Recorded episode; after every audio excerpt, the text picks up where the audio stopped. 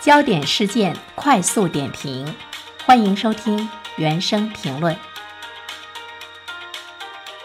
昨天做了一期评论，说到呢，我国的退休潮已经来临。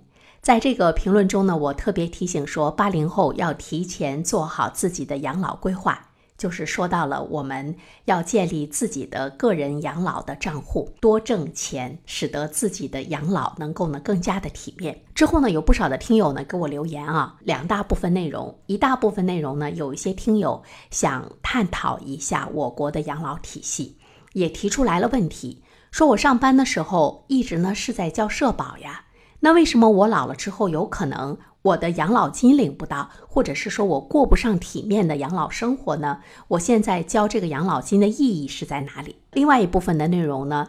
主要是涉及到了我在这个评论中说到了一个观点：我们只有在个人的业务上不断的精进，成为那个不可替代者，才会有更强的竞争力，才能够呢为自己的未来的养老生活的体面提前存下一笔钱。当然，这个建议提出来之后呢，也有很多听友呢在问我，说现在这个社会上还有哪个人是不可替代的吗？你说哪个行业是不可替代的呢？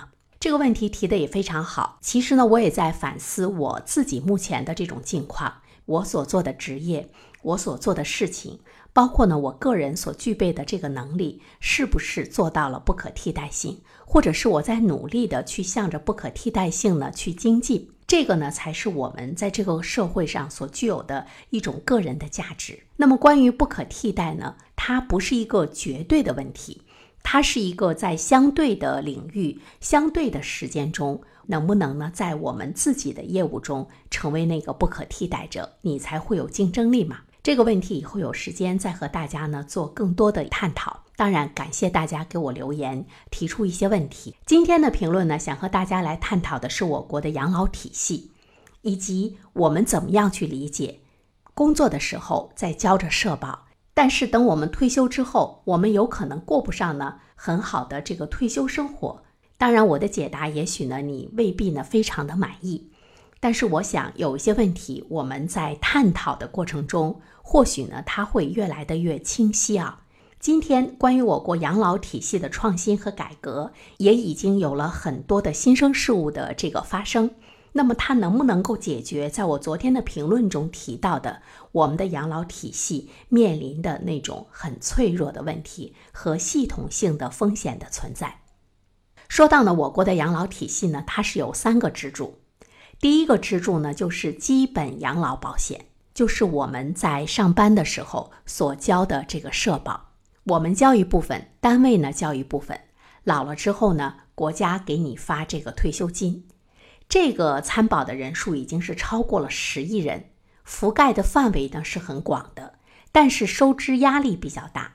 呃，我们当时说到了一个现象，说到二零三五年的时候，可能大家领不到养老金了。如果我们一直持续目前的这种状况的话，第二个支柱呢，说到的是企业年金和职业年金，它的参与人数仅有七千二百万人。就是它的覆盖率是很低的呀，我们有十四亿人，所以呢，从中受益的人也是少之又少。真正的未来增加养老供给的，是有待于第三支柱个人养老金的发展，也就是我昨天和大家说到的，要建立一个自己的账户，自己往里去存钱，这就是个人养老金的一个概念。截止到去年的年底。第一、第二、第三支柱的规模分别占比是百分之五十五点六、百分之三十八点一和百分之六点三。第三支柱的占比是非常非常小的。那随着我国加速的迈进了老龄化的社会，第三支柱个人养老金的发展，它呢已经呢是一个重要的组成部分。怎么样来理解这个第三支柱呢？其中包括商业养老保险。当然，现在呢也有了更加多元和丰富的一个发展的方向。从国际养老金制度的发展经验来看，仅靠第一、第二支柱支撑的养老金制度是难以为继的。大力发展第三支柱的个人养老金是大势所趋。其实，在美国这样先进的国家，他们第三支柱的个人养老金的这个发展的规模是很大的。我国第三支柱个人养老金的起步很晚。它占 GDP 的比重和发达国家的差距呢是特别的大。所谓的这个第三支柱的养老金，就是我们自己掏钱为养老买一份保障。我们有可能已经买了商业保险，我们还可以呢去买养老储蓄等等。说到养老储蓄，这可能是一些朋友以前从来没有听说过的。这就是呢我们关于养老体系所带来的一些变化。可以说，今年以来呢，有一些新的变化是值得我们关注的。变化之一就是从今年的一月份开始。我国实施养老保险全国统筹，这个呢是从一九八六年城镇职工基本养老保险试点以来近四十年的一件大事，就是我们第一支柱基本养老保险的全国统筹，实现了一种公平性和可持续性。未来真正意义上呢是统收统支、全国统筹的这样的一个制度。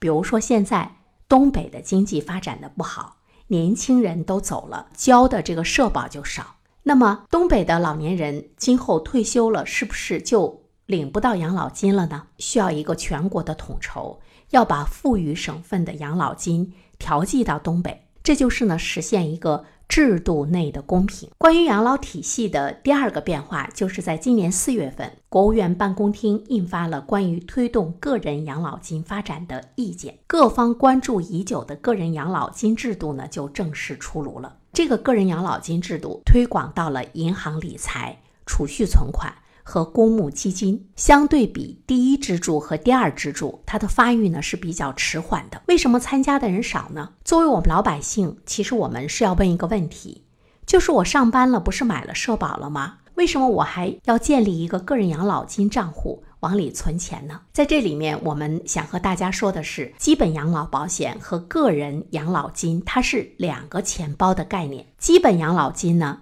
在你退休之后，由政府直接支付发给你，它在未来恐怕呢，只能够满足老年人的基本生活的保障。如果呢，你想得到更高的养老金，就得需要通过补充个人养老金账户来实现。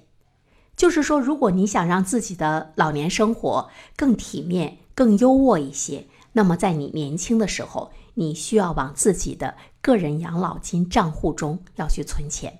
那么，对于我们普通人来说，我们最关心的问题就是：个人养老金和银行存款有什么区别呢？你有了一个个人养老金的账户，你可以呢去购买符合规定的银行理财、储蓄存款、商业养老保险。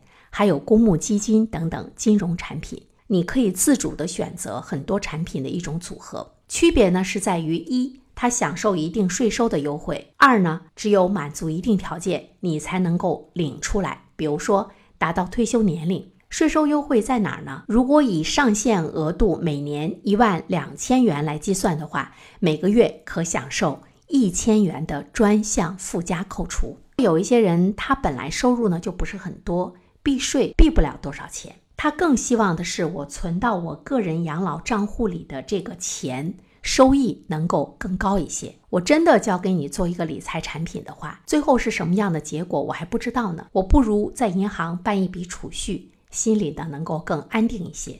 如果是这样一种状况的话，其实它会带来的一个结果就是无法实现长期投资对我国资本市场的一个。健康的促进作用，那么对于个人养老金的整体的增值呢，也是呢有一定的限度的。所以呢，从有关部门的角度上来讲，他是希望我们个人养老金账户里的钱成为一笔长期投资之后呢，对资本市场能够起到很健康的促进的作用。比如说，在美国，美国的资本市场股市的做大做强。很大程度上归功于美国私人养老金的支撑和推动，公募基金和私人养老金作为两大支柱，它为资本市场提供了源源不断的长期的资金。那么这个资金让资本市场稳定之后呢，反过来资本市场也会为养老金的保值增值提供强大的后盾。但是在我们国家，我们在资本市场，在股市上。我们看不到，那么要将私人养老做大做强，对于我们的股市来说，也应该有一系列的变化。A 股应该是它要让老百姓的理财走向以养老为目的的全生命周期的长期投资。但是对于中国的股市来说，其实我们还是要思考的一个问题：难道在中国的 A 股上，也许？更多的机构也在一直通过短炒赚快钱来割老百姓的韭菜呢。我们很少听说哪一个散户在股市上长期是在挣钱的。所以说，对于中国的股市能够呢很好的被监管和规范之后。那么我们个人账户中的这笔养老金才能够呢得到更好的一个增值。什么时候我们能够看到中国股市的健康发展呢？那么作为我们老百姓来说，我建立这个个人的养老金账户的意义又在什么地方呢？尽管我们在说一个。养老的问题、退休潮的问题，仅仅一个问题的发展和解决的方案上，其实呢是跟更多市场的其他的因素是紧密的联系在一起的，是环环相扣的。这就是目前呢我们的养老体系要真正的完善和发展面临的更多的一些问题。